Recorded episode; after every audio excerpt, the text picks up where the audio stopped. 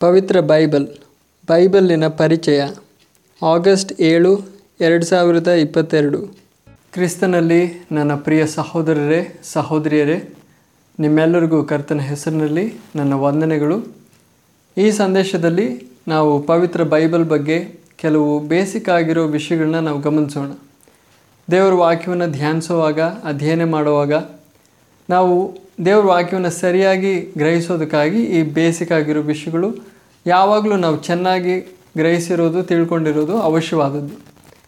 ಈಗ ಪವಿತ್ರ ಬೈಬಲನ್ನು ನಾವು ಒಂದು ಪುಸ್ತಕವಾಗಿ ನಾವು ಗಮನಿಸಿದ್ರು, ನೋಡಿದ್ರು, ಈ ಒಂದು ಪುಸ್ತಕದಲ್ಲಿ ಅರವತ್ತಾರು ಪುಸ್ತಕಗಳು ಒಳಗೊಂಡಿವೆ. ಆಗ ವಾಸ್ತವವಾಗಿ ಪವಿತ್ರ ಬೈಬಲ್ ಎಂಬುದು ಅರವತ್ತಾರು ಪುಸ್ತಕಗಳ ಒಂದು ಸಂಗ್ರಹವಾಗಿದೆ.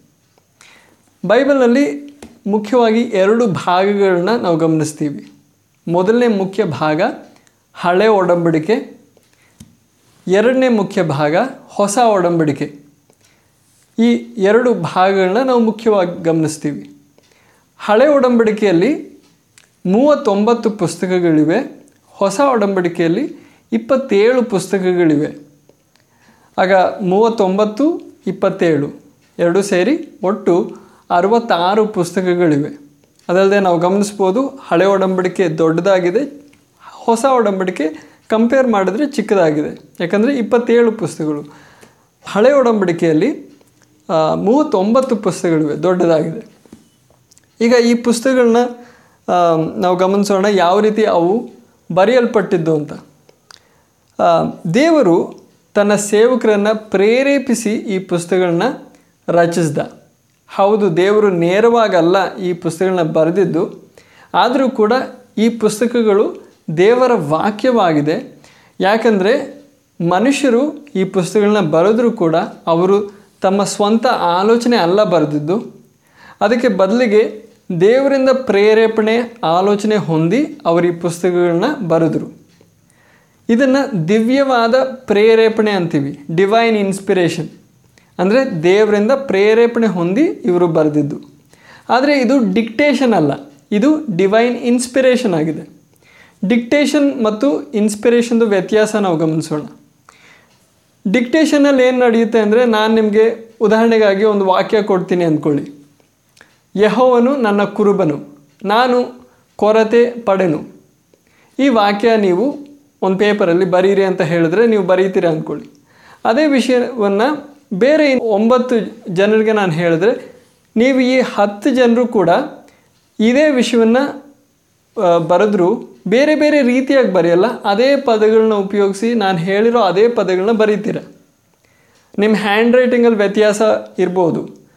ಆ ಕಲರಲ್ಲಿ ವ್ಯತ್ಯಾಸ ಇರ್ಬೋದು. ನೀವು ಯೂಸ್ ಮಾಡೋ ಪೆನ್ನಲ್ಲಿ ವ್ಯತ್ಯಾಸ ಇರ್ಬೋದು. ನೀವು ಬರೆದಿರೋ ಅಕ್ಷರಗಳ ಗಾತ್ರದಲ್ಲಿ ಆ ಶೈಲಿಯಲ್ಲಿ ಸ್ವಲ್ಪ ವ್ಯತ್ಯಾಸ ಇರ್ಬೋದು.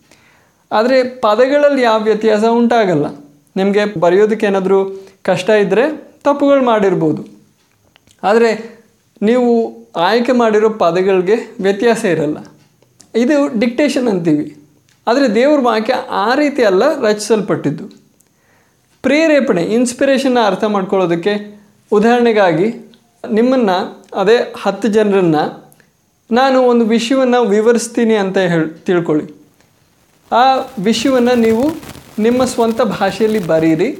ಆದರೆ ನಿಮ್ಮ ಸ್ವಂತ ಆಲೋಚನೆಗಳು ಬರಿಬೇಡಿ. ನಾನು ಕೊಟ್ಟಿರೋ ಆಲೋಚನೆಯನ್ನು ನೀವು ನಿಮ್ಮ ಸ್ವಂತ ಭಾಷೆಯಲ್ಲಿ, ನಿಮ್ಮ ಸ್ವಂತ ಶೈಲಿಯಲ್ಲಿ ಬರೀರಿ ಅಂತ ಹೇಳಿದ್ರೆ ನೀವು ಉಪಯೋಗಿಸೋ ಪದಗಳಿಗೆ ವ್ಯತ್ಯಾಸ ಬರುತ್ತೆ. ಈ ಹತ್ತು ಜನರನ್ನು ನೀವು ಗಮನಿಸಿದ್ರೆ ಹತ್ತು ಜನರು ಉಪಯೋಗಿಸಿರೋ ಪದಗಳಲ್ಲಿ ವ್ಯತ್ಯಾಸ ಕಾಣುತ್ತೆ. ಯಾಕಂದರೆ ಭಾಷೆಯ ಶೈಲಿಯಲ್ಲಿ ವ್ಯತ್ಯಾಸ ಇದೆ. ನಾನು ನಿಮ್ಗೆ ಹೇಳಲಿಲ್ಲ ಈ ರೀತಿ ಈ ರೀತಿ ಬರೀರಿ ಅಂತ. ಆದರೆ ಆಲೋಚನೆ ಕೊಟ್ಟೆ. ಪ್ರೇರೇಪಣೆ ಕೊಟ್ಟೆ. ಆ ಆಲೋಚನೆಯನ್ನು ನೀವು ಪಡೆದು ನಿಮ್ಮ ಸ್ವಂತ ಶೈಲಿಯಲ್ಲಿ ನೀವು ಬರೀತಾ ಇದ್ದೀರ. ಅದೇ ರೀತಿಯಾಗಿ ದೇವರ ವಾಕ್ಯದಲ್ಲಿರುವ ಅರವತ್ತಾರು ಪುಸ್ತಕಗಳು ಬರೆಯಲ್ಪಟ್ಟಿದ್ದು. ಆದ್ದರಿಂದಲೇ ನಾವು ದೇವರ ವಾಕ್ಯದಲ್ಲಿರೋ ಪುಸ್ತಕಗಳನ್ನ ನಾವು ಗಮನಿಸುವಾಗ ಬರಹದ ಶೈಲಿಯಲ್ಲಿ ವ್ಯತ್ಯಾಸಗಳನ್ನ ನಾವು ಗಮನಿಸ್ತೀವಿ. ಒಂದೊಂದು ಪುಸ್ತಕದಲ್ಲೂ ಬರಹದ ಶೈಲಿಯಲ್ಲಿ ವ್ಯತ್ಯಾಸ ಇದೆ. ಯಾಕಂದರೆ ದೇವರು ಬರಹಗಾರರಾದ ಆ ಮನುಷ್ಯರ ಭಾಷೆಯ ಶೈಲಿಯನ್ನು ಕೂಡ ಉಪಯೋಗಿಸ್ದ. ಅವರಿಗೆ ಪದಗಳು ಕೊಟ್ಟಿಲ್ಲ, ಆಲೋಚನೆ ಕೊಟ್ಟ. ಆ ಆಲೋಚನೆಯನ್ನು ಪಡೆದು ಅವರು ಬರೆಯುವಾಗ, ಆ ಪ್ರೇರೇಪಣೆ ಹೊಂದಿ ಅವರು ಬರೆಯುವಾಗ ಅವರಿಗೆ ಸಹಾಯ ಮಾಡ್ತಾ, ಅವರನ್ನು ನಡೆಸ್ತಾ, ಆ ಪುಸ್ತಕಗಳನ್ನ ಬರೆಸ್ದ. ಆಗ ಅದಕ್ಕೆ ಫಲವಾಗಿ, ಅದಕ್ಕೆ ರಿಸಲ್ಟಾಗಿ ಏನು ನಡೀತು ಅಂದರೆ, ಆ ಬರಹದಲ್ಲಿ ಯಾವ ತ್ರುಟಿಗಳು ತಪ್ಪುಗಳು ಇಲ್ಲ. ಯಾಕಂದರೆ ನೀವು ಬರೆಯುವಾಗ ನಾನು ನಿಮಗೆ ಪ್ರೇರೇಪಣೆ ಕೊಟ್ಟರು ಆಲೋಚನೆ ಕೊಟ್ಟರು ನಾನು ನಿಮಗೆ ಸಹಾಯ ಮಾಡಿ ಬರ್ಸೋಕ್ಕಾಗಲ್ಲ ನಾನು ನಿಮ್ಮ ಮೇಲೆ ಪ್ರಭಾವ ಆ ರೀತಿ ಬೀರೋಕ್ಕಾಗಲ್ಲ ಆದರೆ ದೇವರು ಸರ್ವಶಕ್ತನಾಗಿದ್ದಾನೆ. ಅವರು ಬರೆಯುವಾಗ ಅವರಿಗೆ ಸಹಾಯ ಮಾಡ್ತಾ, ಯಾವ ತ್ರುಟಿಗಳು ಬರೆದಂಗೆ, ಯಾವ ತಪ್ಪುಗಳು ಬರೆದಂಗೆ ಬರೆಸ್ದ. ಆದ್ದರಿಂದ ಬರಹದ ಶೈಲಿಯಲ್ಲಿ ವ್ಯತ್ಯಾಸಗಳಿವೆ. ಅದರಿಂದ ನಮ್ಗೆ ಅರ್ಥ ಆಗೋದು ಮೊಟ್ಟ ಮೊದಲನೇದು ಮನುಷ್ಯರ ಆ ಭಾಷೆಯ ಶೈಲಿ ಈ ಪುಸ್ತಕಗಳಲ್ಲಿ ಇವೆ. ಅವರ ವ್ಯಕ್ತಿತ್ವದ ಆ ಶೈಲಿ ಈ ಬರಹದಲ್ಲಿ ಕಾಣ್ತೀವಿ. ಆದರೆ ಯಾವ ತ್ರುಟಿಗಳು ಇಲ್ಲ. ಯಾಕಂದರೆ ದೇವರು ಅವರಿಗೆ ಸಹಾಯ ಮಾಡ್ತಾ, ಅವರನ್ನು ನಡೆಸ್ತಾ ಈ ಪುಸ್ತಕಗಳನ್ನ ಬರೆಸಿದ್ದು. ಆದ್ದರಿಂದ ಕೊನೆಯದಾಗಿ ಈ ಪುಸ್ತಕಗಳು ಯಾವ ಅವಸ್ಥೆಗೆ ಬಂದವು ಅಂದರೆ, ದೇವರು ಉದ್ದೇಶಿಸಿದ್ದೇನು, ದೇವರು ಅಭಿಪ್ರಾಯಪಟ್ಟಿದ್ದೇನು ಅದಕ್ಕೆ ಪರ್ಫೆಕ್ಟಾಗಿ ಅದೇ ರೀತಿಯಾಗಿ, ಅಚ್ಚುಕಟ್ಟಾಗಿ ಈ ಪುಸ್ತಕಗಳು ಬಂದವು. ಈಗ ಈ ಪುಸ್ತಕಗಳು ಇರುವ ಅವಸ್ಥೆ, ದೇವರು ಏನು ಉದ್ದೇಶಿಸಿದ್ನೋ ಪ್ರಾರಂಭದಲ್ಲಿ, ಈ ಪುಸ್ತಕಗಳನ್ನ ಬರೆಸೋವಾಗ ಏನು ಉದ್ದೇಶಿಸಿದ್ನೋ ಅದು ತಕ್ಕಂತೆ ಪರ್ಫೆಕ್ಟಾಗಿ ಈ ಪುಸ್ತಕಗಳು ಬಂದವು. ಯಾಕಂದರೆ ಯಾವ ತ್ರುಟಿಗಳು ಬರೆದಂಗೆ ದೇವರು ಈ ಪುಸ್ತಕಗಳನ್ನ ಬರೆಸ್ದ, ಕಾಪಾಡ್ದ. ಈಗ ಈ ಪುಸ್ತಕಗಳನ್ನು ಬರೆಸೋದಕ್ಕೆ ಉಪಯೋಗಿಸಿದ್ದ ಮನುಷ್ಯರನ್ನು ನಾವು ಗಮನಿಸುವಾಗ, ಅವರು ದೇವರ ಸೇವಕರಾಗಿದ್ದರು ದೇವರ ಪ್ರವಾದಿಗಳು ಅಪುಸ್ತಲರಾಗಿದ್ದರು ಸಾಮಾನ್ಯರಲ್ಲ, ದೇವರ ಭಕ್ತರಾಗಿದ್ದರು ಆಗ ದೇವರು ನಲವತ್ತು ಬೇರೆ ಬೇರೆ ಪುರುಷರನ್ನು ಈ ಪುಸ್ತಕಗಳನ್ನ ಬರೆಯೋದಕ್ಕೆ ಉಪಯೋಗಿಸ್ದ. ನಲವತ್ತು ಪುರುಷರನ್ನು. ಐದು, ಆರು ಅಲ್ಲ, ನಲವತ್ತು ಬೇರೆ ಬೇರೆ ಪುರುಷರು. ಇವರು ಬರೆದಿದ್ದು ಎಲ್ಲಿ ಅಂತ ನಾವು ಗಮನಿಸುವಾಗ, ಏಷ್ಯಾನಲ್ಲಿ, ಆಫ್ರಿಕಾನಲ್ಲಿ, ಯುರೋಪ್ನಲ್ಲಿ. ಆಗ ಮೂರು ಕಾಂಟಿನೆಂಟ್ಸ್ನಲ್ಲಿ ಈ ಪುಸ್ತಕಗಳು ಬರೆಯಲ್ಪಟ್ಟವು. ಏಷ್ಯಾನಲ್ಲಿ ನಾವು ಇಸ್ರಾಯೇಲ್ ದೇಶವನ್ನು ಗಮನಿಸ್ತೀವಿ, ಆಫ್ರಿಕಾನಲ್ಲಿ ಐಗುಪ್ತ ದೇಶ ಅಥವಾ ಈಜಿಪ್ಟ್ ದೇಶವನ್ನು ನಾವು ಗಮನಿಸ್ತೀವಿ. ಯುರೋಪ್ನಲ್ಲಿ ರೋಮ್, ಇಟಲಿ ಅಥವಾ ಗ್ರೀಸ್ ಕೋರಿಂತ್ ಆ ಸ್ಥಳಗಳನ್ನ ನಾವು ಗಮನಿಸ್ತೀವಿ. ಈ ಸ್ಥಳಗಳಲ್ಲಿ ಈ ಪುಸ್ತಕಗಳು ಬರೆಯಲ್ಪಟ್ಟವು. ಮೂರು ಭೂಖಂಡಗಳಲ್ಲಿ ಮೂರು ಬೇರೆ ಬೇರೆ ಕಾಂಟಿನೆಂಟ್ಸಲ್ಲಿ ಈ ಪುಸ್ತಕಗಳು ರಚಿಸಲ್ಪಟ್ಟವು ಈ ಪುಸ್ತಕಗಳು ರಚಿಸಲ್ಪಟ್ಟಿದ್ದು ಒಂದಾದ ಮೇಲೆ ಒಂದಾಗಿ ಕಂಟಿನ್ಯೂಸ್ ಆಗಲ್ಲ ಕೆಲವು ಪುಸ್ತಕಗಳು ಬರೆಯಲ್ಪಟ್ಟವು ಅದರ ನಂತರ ಕೆಲವು ವರ್ಷಗಳ ನಂತರ ಇನ್ನು ಎರಡು, ಮೂರು ಪುಸ್ತಕಗಳು ಬರೆಯಲ್ಪಟ್ಟವು ಅದರ ನಂತರ ಇನ್ನೂ ಕೆಲವು ವರ್ಷಗಳು ಕಳೆದ ನಂತರ ಇನ್ನೂ ಮೂರ, ನಾಲ್ಕು ಪುಸ್ತಕಗಳು ಬರೆಯಲ್ಪಟ್ಟವು ಆ ರೀತಿ ಸ್ವಲ್ಪ ಸ್ವಲ್ಪವಾಗಿ ಸ್ವಲ್ಪ ಸ್ವಲ್ಪವಾಗಿ ಆಗಾಗ ಬರೆಯಲ್ಪಡ್ತಾ ಬಂದವು. ಆಗ ಒಟ್ಟಾಗಿ ಈ ಪುಸ್ತಕಗಳೆಲ್ಲ ಬರೆಯೋದಕ್ಕೆ ತಗೊಂಡಿದ್ದು ಸಾವಿರದ ಐನೂರು ವರ್ಷಗಳು, ಸುಮಾರು ಸಾವಿರದ ಐನೂರು ವರ್ಷಗಳು ತಗೊಳ್ತು ಈ ಅರವತ್ತಾರು ಪುಸ್ತಕಗಳು ಬರೆಯಲ್ಪಡೋದಕ್ಕೆ.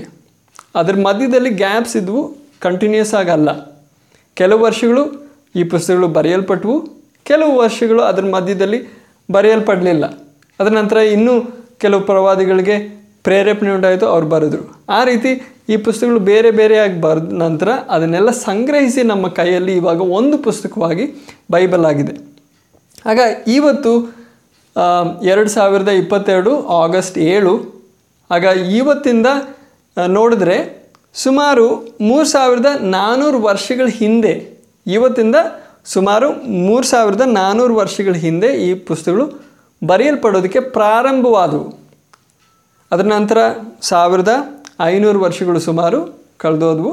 ಆಗ ಇವತ್ತಿಂದ ಸುಮಾರು ಸಾವಿರದ ಒಂಬೈನೂರು ವರ್ಷಗಳ ಹಿಂದೆ ಈ ಪುಸ್ತಕಗಳು ಎಲ್ಲ ಬರೆಯಲ್ಪಟ್ಟು ಮುಗಿದ್ವು, ಸಂಪೂರ್ಣ ಆಯಿತು.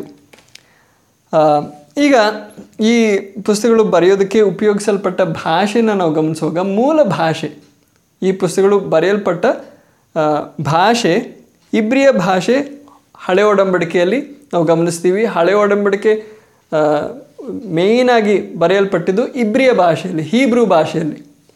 ಇವತ್ತು ಯಹೂದಿಯರಿದ್ದಾರೆ. ಇಸ್ರಾಯೇಲ್ ದೇಶದಲ್ಲಿ ಇಸ್ರಾಯೇಲಿಗಳು ಅಂತ ನಾವು ಕರಿತೀವಿ. ಆ ಯಹೂದಿಯರು ಉಪಯೋಗಿಸೋ ಭಾಷೆಯೂ ಇಬ್ರಿಯ ಭಾಷೆ ಆಗಿದೆ. ಆದರೆ ಹಳೆ ಒಡಂಬಡಿಕೆಯಲ್ಲಿ ಕೆಲವು ಚಿಕ್ಕ ಚಿಕ್ಕ ಭಾಗಗಳು ಅರಾಮಿ ಭಾಷೆಯಲ್ಲೂ ಬರೆಯಲ್ಪಟ್ಟಿವೆ. ಆರಮೇಯಿಕ್ ಅಂತೀವಿ. ಇಂಗ್ಲೀಷಲ್ಲಿ ಆರಮೇಯಿಕ್ ಆಗ ಅರಾಮಿ ಭಾಷೆ ಇಬ್ರಿಯ ಭಾಷೆಗೆ ಸಿಮಿಲರ್ ಆಗಿರೋ ಒಂದು ಭಾಷೆಯಾಗಿದೆ ಆಗ ಹಳೆ ಒಡಂಬಡಿಕೆ ಮುಖ್ಯವಾಗಿ ಜಾಸ್ತಿಯಾಗಿ ಬರೆಯಲ್ಪಟ್ಟಿದ್ದು ಇಬ್ರಿಯ ಭಾಷೆಯಲ್ಲಿ, ಆದರೆ ಹಳೆ ಒಡಂಬಡಿಕೆಯಲ್ಲಿ ಕೆಲವು ಚಿಕ್ಕ ಚಿಕ್ಕ ಭಾಗಗಳು ಅರಾಮಿ ಭಾಷೆಯಲ್ಲೂ ಬರೆಯಲ್ಪಟ್ಟವು ಹೊಸ ಒಡಂಬಡಿಕೆ ಸಂಪೂರ್ಣವಾಗಿ ಗ್ರೀಕ್ ಭಾಷೆಯಲ್ಲಿ ಬರೆಯಲ್ಪಟ್ಟಿದ್ದು. ಗ್ರೀಸ್ ದೇಶದ ಭಾಷೆಯಾಗಿದೆ, ಗ್ರೀಕ್ ಭಾಷೆ. ಇವತ್ತು ಕೂಡ ಗ್ರೀಸ್ ದೇಶದಲ್ಲಿ ಗ್ರೀಕ್ ಭಾಷೆ ಉಪಯೋಗಿಸ್ತಾರೆ. ಆ ಗ್ರೀಕ್ ಭಾಷೆಯಲ್ಲಿ ಹೊಸ ಒಡಂಬಡಿಕೆಯ ಪುಸ್ತಕಗಳು ಬರೆಯಲ್ಪಟ್ಟವು ಅದರ ನಂತರ ಭಾಷಾಂತರ ನಡೆಯಿತು. ಅನುವಾದನೆ ನಡೆಯಿತು. ಆಗ ನಮ್ಮ ಕೈಯಲ್ಲಿ ಈಗ ಇಂಗ್ಲೀಷಲ್ಲಿ ಬೈಬಲ್ ಇದೆ ಕನ್ನಡದಲ್ಲಿದೆ. ಅದಲ್ಲದೆ ಇನ್ನೂ ಭಾರತದ ಇತ್ಯಾದಿ ಭಾಷೆಗಳಲ್ಲಿ ಬೈಬಲ್ ಲಭ್ಯವಾಗಿದೆ. ಮಲಯಾಳಂ, ಹಿಂದಿ ತೆಲುಗು ಆ ರೀತಿಯಾಗ ಇರೋ ಬೇರೆ ಬೇರೆ ಭಾಷೆಗಳಲ್ಲಿ ಭಾಷಾಂತರ ಆಗಿ ನಮಗೆ ಇವಾಗ ಲಭ್ಯವಾಗಿದೆ. ಆದರೆ ಮೂಲವಾಗಿ ಈ ಪುಸ್ತಕಗಳು ಬರೆಯಲ್ಪಟ್ಟಿದ್ದು ಹಳೆ ಒಡಂಬಡಿಕೆ, ಮುಖ್ಯವಾಗಿ ಇಬ್ರಿಯ ಭಾಷೆಯಲ್ಲಿ, ಹೀಬ್ರೂ ಭಾಷೆಯಲ್ಲಿ, ಕೆಲವು ಚಿಕ್ಕ ಭಾಗಗಳು ಅರಾಮಿ ಭಾಷೆಯಲ್ಲಿ ಅಥವಾ ಆರಮೇಯಿಕ್ ಹೊಸ ಒಡಂಬಡಿಕೆಯ ಪುಸ್ತಕಗಳು ಗ್ರೀಕ್ ಭಾಷೆಯಲ್ಲಿ ಬರೆಯಲ್ಪಟ್ಟಿದ್ದು. ಅದರ ನಂತರ ಭಾಷಾಂತರ ನಡೆದು ನಾವು ಇವಾಗ ನಮ್ಮ ಸ್ವಂತ ಭಾಷೆಗಳಲ್ಲಿ ನಾವು ಉಪಯೋಗಿಸ್ತೀವಿ. ಈಗ ನಾವು ಪವಿತ್ರ ಬೈಬಲ್ನಲ್ಲಿರೋ ಈ ಅರವತ್ತಾರು ಪುಸ್ತಕಗಳನ್ನ ಬೈಬಲ್ನಲ್ಲಿ ಯಾವ ರೀತಿ ಇಟ್ಟಿದ್ದಾರೆ ಯಾವ ರೀತಿ ಅರೇಂಜ್ ಮಾಡಿದ್ದಾರೆ ಅಂತ ನಾವು ಗಮನಿಸೋಣ. ಆ ಪುಸ್ತಕಗಳನ್ನ ಯಾವ ರೀತಿ ನಾವು ಅಧ್ಯಯನಗಾಗಿ ವಿಭಾಗಿಸ್ಬೋದು ಅಂತ ನಾವು ಗಮನಿಸೋಣ. ನೀವು ನಿಮ್ಮ ಬೈಬಲ್ನ ಆ, ತೆರೆದು ನೀವು ಪ್ರಾರಂಭವನ್ನು ನೀವು ನೋಡೋದಾದರೆ ಸ್ಟಾರ್ಟಿಂಗಲ್ಲಿ ನೋಡಿದ್ರೆ ಆ ಪಟ್ಟಿಯನ್ನು ನೀವು ನೋಡ್ಬೋದು. ಪುಸ್ತಕಗಳ ಹೆಸರುಗಳ ಪಟ್ಟಿಯನ್ನು ನೀವು ಗಮನಿಸ್ಬೋದು ಎರಡು ಮುಖ್ಯ ಭಾಗಗಳು ಹಳೆ ಒಡಂಬಡಿಕೆ, ಹೊಸ ಒಡಂಬಡಿಕೆ. ಹಳೆ ಒಡಂಬಡಿಕೆಯಲ್ಲಿರೋ ಪುಸ್ತಕಗಳನ್ನ ನೀವು ಗಮನಿಸ್ತೀರಾ? ಹೊಸ ಒಡಂಬಡಿಕೆಯಲ್ಲಿರೋ ಪುಸ್ತಕಗಳನ್ನು ನೀವು ಗಮನಿಸ್ತೀರಾ? ಈಗ ಹಳೆ ಒಡಂಬಡಿಕೆಯಲ್ಲಿರೋ ಪುಸ್ತಕಗಳನ್ನ ಹೊಸ ಒಡಂಬಡಿಕೆಯಲ್ಲಿರೋ ಪುಸ್ತಕಗಳನ್ನ ನಾವು ನಾಲ್ಕು ಭಾಗಗಳಾಗಿ ವಿಭಾಗಿಸ್ಬೋದು. ಹಳೆ ಒಡಂಬಡಿಕೆಯಲ್ಲಿ ಮೊದಲನೇ ಭಾಗ ನ್ಯಾಯ ಪ್ರಮಾಣ ಅಥವಾ ಧರ್ಮಶಾಸ್ತ್ರ ಅಂತಲೂ ನಾವು ಕರಿತೀವಿ. ಇಂಗ್ಲೀಷಲ್ಲಿ ದ ಲಾ. ಆಗ ನ್ಯಾಯ ಪ್ರಮಾಣ ಅಥವಾ ಧರ್ಮಶಾಸ್ತ್ರ. ಆ ಭಾಗದಲ್ಲಿ ಆದಿಕಾಂಡದಿಂದ ಹಿಡಿದು ಧರ್ಮೋಪದೇಶ ಕಾಂಡ ಅಥವಾ ದ್ವಿತೀಯೋಪದೇಶ ಕಾಂಡ. ಅದರಲ್ಲಿ ಆದಿಕಾಂಡ ವಿಮೋಚನ ಕಾಂಡ, ಯಾಜಕ ಕಾಂಡ ಅರಣ್ಯಕಾಂಡ ಅದರ ನಂತರ ಧರ್ಮೋಪದೇಶ ಕಾಂಡ. ಈ ಐದು ಪುಸ್ತಕಗಳು ಸೇರಿ ನಾವು ಒಂದು ಭಾಗ, ಮೊದಲನೇ ಭಾಗ ಅಂತ ನಾವು ಕರಿತೀವಿ. ಅದನ್ನು ನಾವು ನ್ಯಾಯ ಪ್ರಮಾಣ ಅಥವಾ ಧರ್ಮಶಾಸ್ತ್ರ ಅಂತ ನಾವು ಕರಿಬೋದು. ಅದಕ್ಕೆ ತಕ್ಕಂತೆ ಹೊಸ ಒಡಂಬಡಿಕೆಯಲ್ಲಿ ಮೊದಲನೇ ಭಾಗ ಸುವಾರ್ತೆಗಳು. ಮತ್ತಾಯ, ಮಾರ್ಕ, ಲೂಕ, ಯೋಹಾನ ಈ ನಾಲ್ಕು ಸುವಾರ್ತೆಗಳನ್ನ ಮೊದಲನೇ ಭಾಗವಾಗಿ ನಾವು ಎಣಿಸ್ತೀವಿ.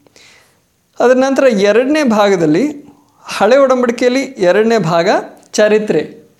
ಅದರಲ್ಲಿ ಯಹೋಶುವನ ಪುಸ್ತಕದ ದಿಂದ ಹಿಡಿದು ಎಸ್ತೇರಳ ಪುಸ್ತಕದವರೆಗೂ. ಯಹೋಶುವನ ಪುಸ್ತಕದಿಂದ ಎಸ್ತೇರಳ ಪುಸ್ತಕದವರೆಗೂ ಚರಿತ್ರೆಯ ಪುಸ್ತಕಗಳು. ಹೊಸ ಒಡಂಬಡಿಕೆಯಲ್ಲೂ ಚರಿತ್ರೆಯ ಪುಸ್ತಕ ಒಂದೇ ಆಗಿದೆ, ಅಪುಸ್ತಲರ ಕೃತ್ಯಗಳು. ಅಪುಸ್ತಲರ ಕೃತ್ಯಗಳು ಚರಿತ್ರೆಯ ಪುಸ್ತಕವಾಗಿದೆ. ಮೂರನೇ ಭಾಗದಲ್ಲಿ ಕವಿತೆಯ ಪುಸ್ತಕಗಳು, ಕವಿತೆ.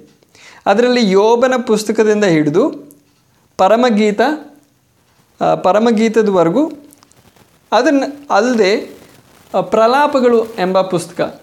ಎರಮಿಯನು ಬರೆದ ಪ್ರಲಾಪಗಳೆಂಬ ಪುಸ್ತಕವನ್ನು ನಾವು ಕವಿತೆಯ ಪುಸ್ತಕವಾಗಿ ನಾವು ಎಣಿಸ್ತೀವಿ. ಆಗ ಯೋಬನ ಪುಸ್ತಕದಿಂದ ಪರಮಗೀತದವರೆಗೂ, ಅದಲ್ಲದೆ ಪ್ರಲಾಪಗಳು, ಈ ಎಲ್ಲ ಪುಸ್ತಕಗಳನ್ನ ನಾವು ಕವಿತೆಯಾಗಿ ನಾವು ಎಣಿಸ್ತೀವಿ, ಹಳೆ ಒಡಂಬಡಿಕೆಯಲ್ಲಿ. ಇದು ಮೂರನೇ ಭಾಗ. ಹೊಸ ಒಡಂಬಡಿಕೆಯಲ್ಲಿ ಮೂರನೇ ಭಾಗ, ಪತ್ರಿಕೆಗಳು. ರೋಮಾಪುರದವರಿಗೆ ಬರೆಯಲ್ಪಟ್ಟ ಪತ್ರಿಕೆಯಿಂದ ಹಿಡಿದು, ಯೂದನು ಬರೆದ ಪತ್ರಿಕೆವರೆಗೂ ಇರೋ ಪತ್ರಿಕೆಗಳನ್ನ ನಾವು ಮೂರನೇ ಭಾಗವಾಗಿ ಗಮನಿಸ್ತೀವಿ. ಆಗ ಮೂರನೇ ಭಾಗ ಹಳೆ ಒಡಂಬಡಿಕೆಯಲ್ಲಿ ಕವಿತೆ, ಹೊಸ ಒಡಂಬಡಿಕೆಯಲ್ಲಿ ಪತ್ರಿಕೆಗಳು. ರೋಮಾಪುರದವರಿಗೆ ಬರೆದಿರುವ ಪತ್ರಿಕೆಯಿಂದ ಹಿಡಿದು ಯುವುದನ್ನು ಬರೆದ ಪತ್ರಿಕೆವರೆಗೂ. ನಾಲ್ಕನೇ ಭಾಗದಲ್ಲಿ ಹಳೆ ಒಡಂಬಡಿಕೆಯಲ್ಲೂ ಹೊಸ ಒಡಂಬಡಿಕೆಯಲ್ಲೂ ನಾವು ಗಮನಿಸೋದು ಪ್ರವಾದನೆ, ಪ್ರವಾದನೆಯ ಪುಸ್ತಕಗಳು. ಈಗ ಹಳೆ ಒಡಂಬಡಿಕೆಯಲ್ಲಿ ಪ್ರವಾದನೆಯ ಪುಸ್ತಕಗಳು ಯಶಾಯನ ಪ್ರವಾದನೆಯಿಂದ ಹಿಡಿದು ಮಲಾಕಿಯ ಪ್ರವಾದನೆವರೆಗೂ. ಅದರ ಮಧ್ಯದಲ್ಲಿ ಪ್ರಲಾಪಗಳನ್ನ ನಾವು ಕವಿತೆಯ ಪುಸ್ತಕವಾಗಿ ನಾವು ಎಣಿಸ್, ಎಣಿಸಿದ್ವಿ. ಆಗ ಯಶಾಯನ ಪ್ರವಾದನೆಯಿಂದ ಮಲಾಕಿವರೆಗೂ ಇರೋ ಪ್ರವಾದನೆ ನಾಲ್ಕನೇ ಭಾಗ ಹಳೆ ಒಡಂಬಡಿಕೆಯಲ್ಲಿ. ಅದೇ ರೀತಿ ಹೊಸ ಒಡಂಬಡಿಕೆಯಲ್ಲಿ ನಾಲ್ಕನೇ ಭಾಗ ಪ್ರಕಟಣೆಯ ಗ್ರಂಥ, ಒಂದೇ ಪುಸ್ತಕ, ಪ್ರವಾದನೆಯ ಗ್ರಂಥವಾಗಿ ಪ್ರವಾದನೆಯ ಪುಸ್ತಕವಾಗಿ ನಾವು ಹೊಸ ಒಡಂಬಡಿಕೆಯಲ್ಲಿ ನಾವು ಗಮನಿಸೋದು ಒಂದೇ ಪುಸ್ತಕ ಪ್ರಕಟಣೆಯ ಗ್ರಂಥ. ಆಗ ನಾವು ಉಪಯೋಗಿಸೋ ಪವಿತ್ರ ಬೈಬಲ್ನಲ್ಲಿ ಇರೋ ಕ್ರಮ ಇದಾಗಿದೆ. ನಾವು ಅಂದರೆ ದೇವ್ರ ಮಕ್ಕಳಾಗಿರೋ ನಾವು, ಕರ್ತನಾದ ಯೇಸು ಕ್ರಿಸ್ತನನ್ನ ಹಿಂಬಾಲಿಸೋ, ಕ್ರೈಸ್ತರಾಗಿರೋ ನಾವು ಉಪಯೋಗಿಸೋ ಬೈಬಲ್ನಲ್ಲಿರೋ ಪುಸ್ತಕಗಳ ಕ್ರಮ ಇದಾಗಿದೆ. ಅದನ್ನು ಈ ರೀತಿ ನಾವು ವಿಭಾಗಿಸಿ ಅಧ್ಯಯನ ಮಾಡ್ತೀವಿ.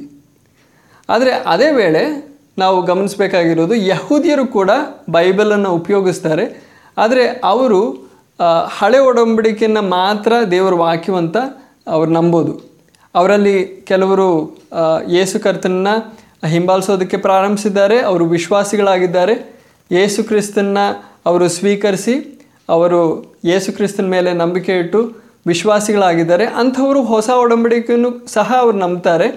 ಆದರೆ ಅವ್ರ ಬಗ್ಗೆ ಅಲ್ಲ ನಾನು ಮಾತಾಡ್ತಾ ಇರೋದು ಆದರೆ ಬರೀ ಅವರು ಅವರಿನ್ನೂ ರಕ್ಷಣೆ ಹೊಂದದೇ ಇರೋ ಯಹೂದಿಯರಾಗಿದ್ದರೆ ಅವರು ಹಳೆ ಒಡಂಬಡಿಕೆ ಪುಸ್ತಕಗಳನ್ನ ಮಾತ್ರ ದೇವರ ವಾಕ್ಯ ಅಂತ ಅವರು ನಂಬೋದು. ಆಗ ಅವ್ರ ಬೈಬಲಲ್ಲಿ ಬರೀ ಹಳೆ ಒಡಂಬಡಿಕೆಯ ಪುಸ್ತಕಗಳು ಇರ್ತವೆ. ಆದರೆ, ಅವರು ಬೈಬಲಲ್ಲಿರೋ ಹಳೆ ಒಡಂಬಡಿಕೆ, ನಮ್ಮ ಬೈಬಲಲ್ಲಿರೋ ಹಳೆ ಒಡಂಬಡಿಕೆಯಲ್ಲಿರೋ ವ್ಯತ್ಯಾಸ ಪುಸ್ತಕಗಳು ಬೇರೆದಲ್ಲ, ಅದೇ ಹಳೆ ಒಡಂಬಡಿಕೆ ಪುಸ್ತಕಗಳೇ ಅವ್ರ ಬೈಬಲಲ್ಲೂ ಇರೋದು. ಹಳೆ ಒಡಂಬಡಿಕೆ ಮಾತ್ರ. ಆದರೆ, ಆ ಕ್ರಮದಲ್ಲಿ ವ್ಯತ್ಯಾಸ ಬರುತ್ತೆ. ಯಾವ ರೀತಿ ಆರ್ಡರ್ ಇದೆಯೋ, ಆ ಸೀಕ್ವೆನ್ಸ್ ಇದೆಯೋ, ಆ ಸೀಕ್ವೆನ್ಸಲ್ಲಿ ವ್ಯತ್ಯಾಸ ಬರುತ್ತೆ. ಅದಲ್ಲದೆ ನಾವು ಯಾವ ರೀತಿ ನಾವು ಹಳೆ ಒಡಂಬಡಿಕೆನ ನಾವು ವಿಭಾಗಿಸಿದ್ವಿ, ಆ ವಿಭಜನೆಯಲ್ಲೂ ವ್ಯತ್ಯಾಸ ಬರುತ್ತೆ. ಆಗ ಒಂದು ವೇಳೆ ನೀವು ಯಹೂದಿರು ಉಪಯೋಗಿಸೋ ಹಳೆ ಒಡಂಬಡಿಕೆಯನ್ನು ನೀವು ಕೈಯಲ್ಲಿ ತೊಗೊಂಡ್ರೆ ವ್ಯತ್ಯಾಸ ಇರುತ್ತೆ. ಆಗ ವ್ಯತ್ಯಾಸ ನೋಡಿ ನೀವು ಅಂದ್ಕೋಬೇಡಿ. ಅದೊಂದು ಬೇರೆ ಬೈಬಲ್ ಅಂತ. ನಮ್ಮ ಬೈಬಲಲ್ಲಿರೋ ಅದೇ ಪುಸ್ತಕಗಳೇ ಆದರೆ ಬೇರೆ ಒಂದು ಕ್ರಮದಲ್ಲಿ ಅವರು ಅರೇಂಜ್ ಮಾಡಿದ್ದಾರೆ. ನಾವು ಉಪಯೋಗಿಸೋ ಬೈಬಲಲ್ಲಿ ಈ ವಿಷಯಗಳ ಪ್ರಕಾರ ನ್ಯಾಯ ಪ್ರಮಾಣ ಅಥವಾ ಧರ್ಮಶಾಸ್ತ್ರ, ಚರಿತ್ರೆ, ಕವಿತೆ ಸುವಾರ್ತೆ ಪತ್ರಿಕೆಗಳು ಅದಲ್ಲದೆ ಪ್ರವಾದನೆ ಈ ವಿಷಯಗಳ ಪ್ರಕಾರ ನಾವು ವಿಂಗಡಿಸಿ ವಿಭಾಗಿಸಿ ನಾವು ನಮ್ಮ ಬೈಬಲಲ್ಲಿ ಇಡಲ್ಪಟ್ಟಿದೆ. ಆಗ ಪವಿತ್ರ ಬೈಬಲ್ನಲ್ಲಿರೋ ಅರವತ್ತಾರು ಪುಸ್ತಕಗಳನ್ನ ನಾವು ನಾಲ್ಕು ನಾಲ್ಕು ಭಾಗಗಳಾಗಿ ವಿಭಾಗಿಸಿ ಏನಕ್ಕೆ ನಾವು ಕಲಿಯೋದಕ್ಕೆ ಪ್ರಯತ್ನಿಸ್ತಾ ಇದ್ದೀವಿ ಅಂದರೆ, ಈ ರೀತಿ ನಾವು ನ್ಯಾಯ ಪ್ರಮಾಣದ ಪುಸ್ತಕಗಳು ಚರಿತ್ರೆಯ ಪುಸ್ತಕಗಳು ಕವಿತೆಯ ಪುಸ್ತಕಗಳು, ಈ ರೀತಿ ಬೇರೆ ಬೇರೆ ರೀತಿಯಾದ ಪುಸ್ತಕಗಳನ್ನ ನಾವು ಗುರುತಿಸೋದಾದರೆ, ನಾವು ಆ ಪುಸ್ತಕಗಳಲ್ಲಿರೋ ವಿಷಯಗಳನ್ನ ನಾವು ಓದೋವಾಗ, ಗ್ರಹಿಸೋದಕ್ಕೆ ಪ್ರಯತ್ನಿಸೋವಾಗ ನಮಗೆ ಸಹಾಯ ಆಗುತ್ತೆ. ಆ ವಾಕ್ಯಗಳಲ್ಲಿ ಬರೆದಿರೋ ವಿಷಯಗಳನ್ನ ನಾವು ಸರಿಯಾಗಿ ವ್ಯಾಖ್ಯಾನೆ ಮಾಡೋದಕ್ಕೆ, ಅದನ್ನು ಅರ್ಥ ಮಾಡ್ಕೊಳ್ಳೋದಕ್ಕೆ ಸಹಾಯ ಆಗುತ್ತೆ. ಆದ್ದರಿಂದ ಈ ವಿಷಯಗಳನ್ನ ನಾವು ತಿಳ್ಕೊಂಡಿರೋದು ತುಂಬ ಬೇಸಿಕ್ ಆಗಿರೋ ವಿಷಯಗಳು, ತುಂಬ ಮುಖ್ಯವಾಗಿರೋದು. ಆಗ ನೀವು ದೇವರ ವಾಕ್ಯವನ್ನು ಅಧ್ಯಯನ ಮಾಡುವಾಗ, ಧ್ಯಾನಿಸುವಾಗ, ನಾವು ಈ ಸಂದೇಶದಲ್ಲಿ ಗಮನಿಸಿದ ವಿಷಯಗಳು ನಿಮಗೆ ಸಹಾಯ ಆಗಲಿ. ನಿಮ್ಮ ಅಧ್ಯಯನಕ್ಕೆ ಒಂದು ಮೊದಲನೇ ಹೆಜ್ಜೆ ಆಗಲಿ ಅಂತ ನಾನು ಆಶಿಸ್ತಾ ಇದ್ದೀನಿ. ಮತ್ತೊಮ್ಮೆ ಭೇಟಿಯಾಗೋದ್ವರೆಗೂ ಕರ್ತ ನಿಮ್ಮೆಲ್ಲರನ್ನು ಅತ್ಯಧಿಕವಾಗಿ ಆಶೀರ್ವದಿಸಲಿ.